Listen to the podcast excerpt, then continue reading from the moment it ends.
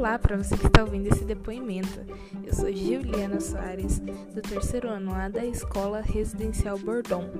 Bom, hoje irei falar de uma abolicionista afro-americana e ativista do direito da mulher. O nome dela é Sojourner Truth. Ela viveu entre os anos de 1797 a 1883.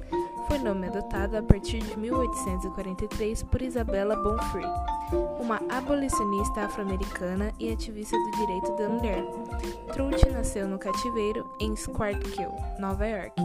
Seu discurso mais conhecido, Não Sou Uma Mulher, foi pronunciado em 1851 na Convenção do Direito da Mulher em Akron, Ohio.